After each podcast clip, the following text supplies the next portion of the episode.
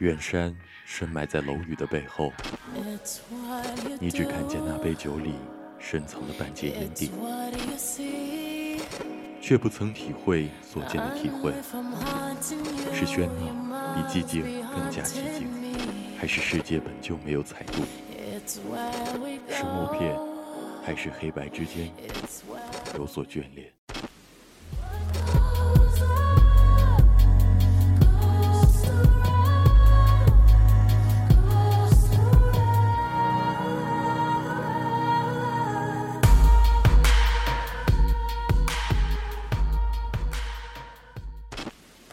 有时候，不禁想说：这个时刻，你是不是该在我的身边？而我，又该在谁的身边？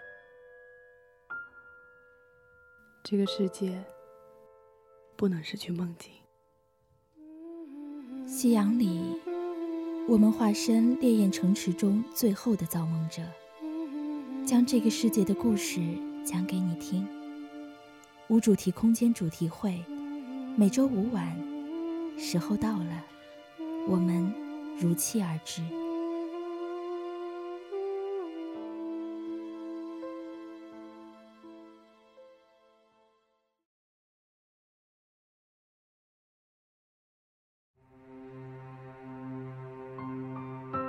心如死灰与万劫不复。只是短短的一瞬，但我唯愿相信人性本善。纵使生死道消，灰飞烟灭，因为我无法怀疑阿玉姑娘清澈纯善的碱水明眸，在注视着我之时反射的浅浅光影。无法怀疑老爷爷在我昏倒之际对我和蔼可亲的关怀和切身爱护，更无法怀疑在教化这些百姓时，他们打从内心底的温柔与善良。真诚与质朴，所以我自信，这个村庄里自是仍有无数良善之人，只是因一时妖言蒙蔽双眼。等到拨云见日，他们自会用自己的方式为我讨回公道。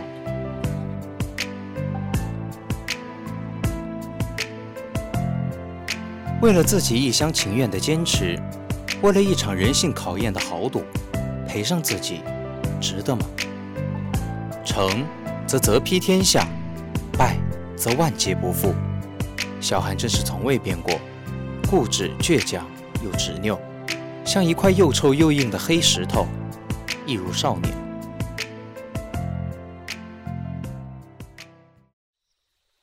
春水初盛的时候，韩田的肩膀上带着北国最后飘落的一朵雪花，匆匆的来到谢良家族。世代居住的江南水乡，白鹿书院是两人相逢乃至一生难忘的地方。夫子亦是两人毕生尊重崇敬的恩师。谢亮和韩田成长环境截然不同的两个少年，结下友谊也竟是来自夫子课上一场火药味十足的争论。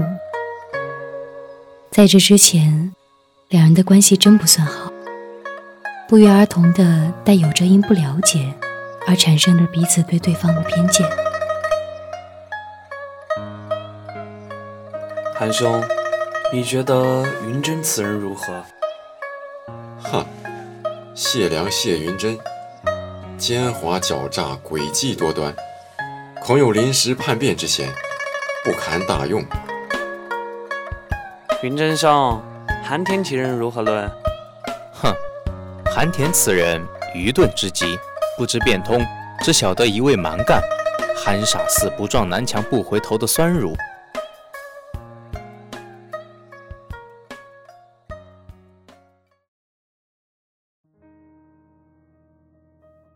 长在北方塞外秋风、大漠狼烟的洗礼之下的孩子，身上总是有带着一种满腔孤勇的自信的坚定。孟子有云：“人之初，性本善。”然荀子却认为人性本恶。大家谁知如何解？学生认为自是人性本恶，荒岛求生，食人以果腹，以绝境中人的反应来判定人的本性是可以损人利己之恶，在绝境中识人，这就是恶的体现。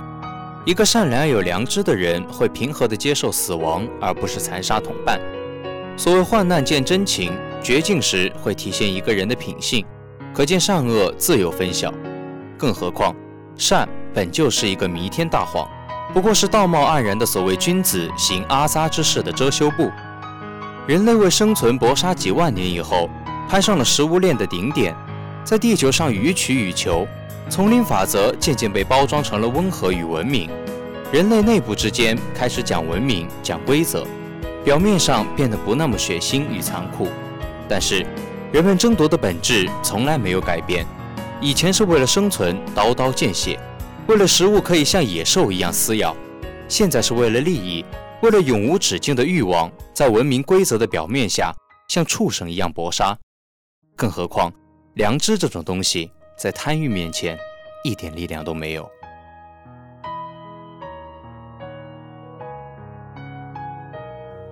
非也。孟子认为人性本善，所以进一步又加了一句：每个人都有恻隐之心。而佛家说，一心迷是真身，一心觉则是佛。正因为人性本善。所以，人随时随地都可以放下屠刀，立地成佛。人性本善，其含义就是主张人性的根源点是善的，有善端才会有善行。不否认在人类社会中存在有恶行，但是恶行的产生则是由外在环境所造成，所以恶是结果，而不是原因。如果硬要说恶是因不是果，也就是说，人性本恶，那么人世间根本不能产生真正的道德。又为何说人之初呢？人之初，人生若只如初见，很明显，这是一种追思，一种怀念。事物还没变坏之前的令人感怀的最初，是人们所难以玷污的回忆，那么的单纯。那么的真善美，故学生认为，人性无瑕，相近习远，教化有方，自会向善。哼，愚钝，你迟早会后悔的。不会，我会用我的一生来实践它。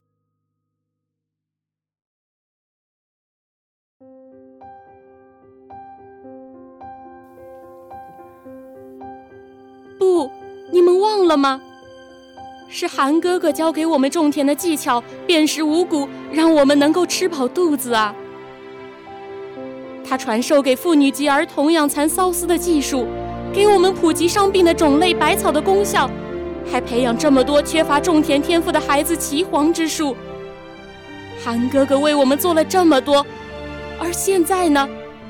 你们不知感激就算了，还轻信他人谣传。无凭无据说他是妖怪，还将韩哥哥绑在木头上烧，你们，你们都瞎了吗？阿玉猛地仰起头，使尽最后的力气，疯狂冲上去，努力用衣服扑打周围的火。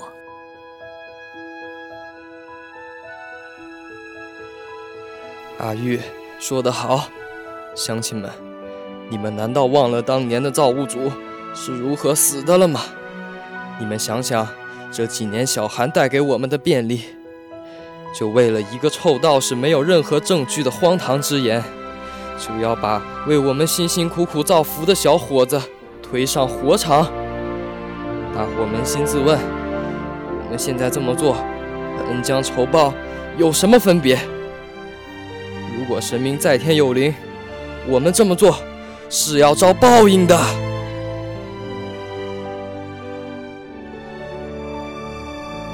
瞬间，百姓们犹如醍醐灌顶般醒悟过来。几个人匆匆同阿玉和爷爷一起用衣服扑火，几个人急忙回家一起积水抬来，几个人瞬间冲上去将刚刚坐在人群中喝茶的人制服。几个人迅速的拿来铁锹，向火苗扬起土。百姓们通红的眼圈和愧疚的神情无法遮掩。然而，寒田身边愈演愈烈的炎热似乎等不起了，高温将那秀雅俊美的容貌炙烤得通红。但是那么欣慰又绚烂的浅浅笑意，自从阿玉和爷爷站出来后，就未曾消失。韩田从来不是一个坐以待毙的人，他随即在村里收集广泛的材料，甚至写信联系了自己儿时的好友谢良，一起探查关于村中其他老人和老爷爷无法说出的秘密。而老友的行动能力也一向不让韩田失望。很快，谢良带着答案来到了不荒村。我一直都记得的，小韩，或者说是上一世的小韩，本就来过这里的。上一世，小韩的痛苦促使我这一世，在离别前叮嘱，无论任何事，在决心放弃之前。都要稍微等一等，不论那件事是多么令人痛苦失望，试试看，最后给他一次机会，愿他可以因此而重返人生。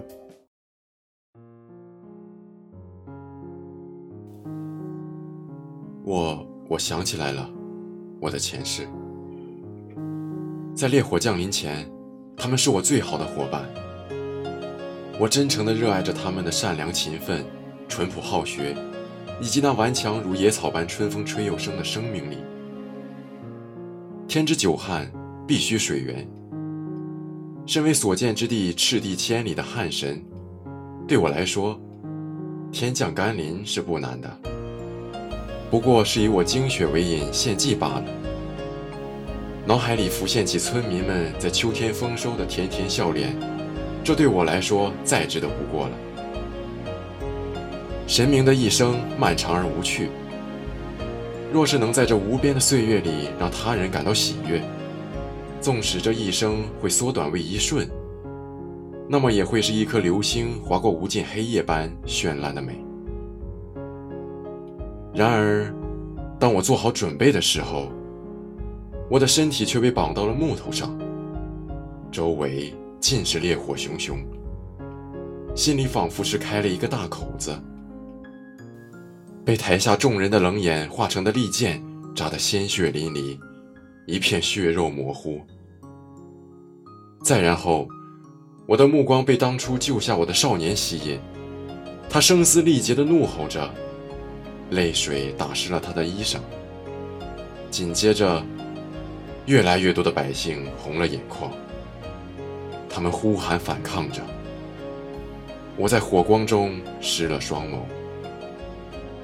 尽管火焰炙烤的发烫，我却在心里笑着决定了：下一世，再给他一次机会。所以，为什么会似曾相识啊？不荒村曾经的造物主，本就是上一世的我啊！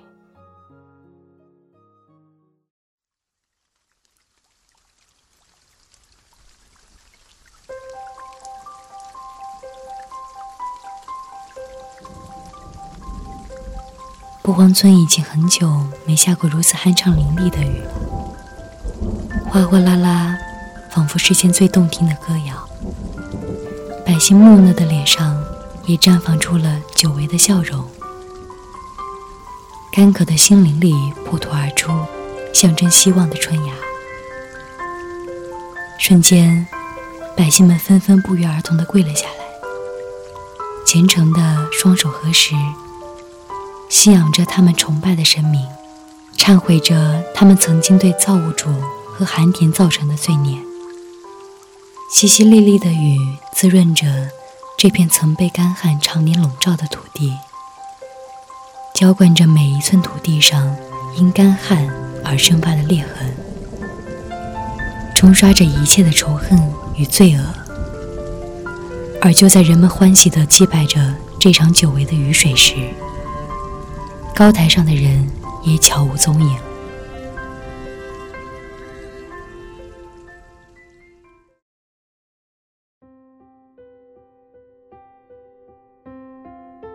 长亭外，古道边，朦朦胧胧的烟雨里，河边的柳树抽了芽，泛起盈盈的新绿。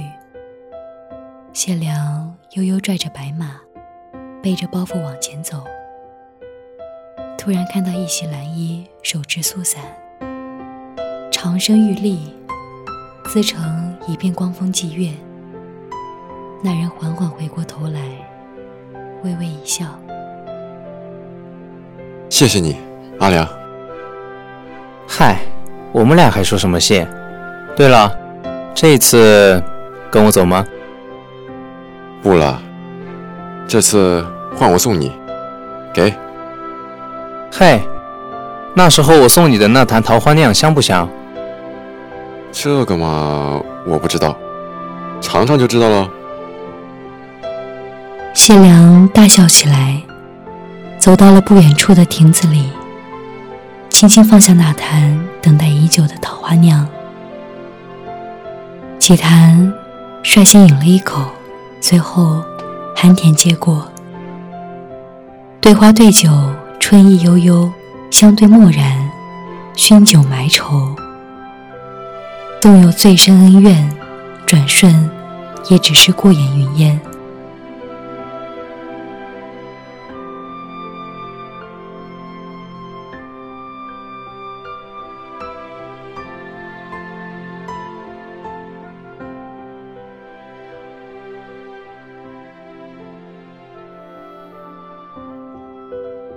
好了，本周的无主题空间到这里就要跟大家说再见了。播音：八九、玉手洗洁、一元、仙贝、佳怡、周周；采编：锅包肉、机务小白、新媒体小千；协众监听。我们下周同一时间再见。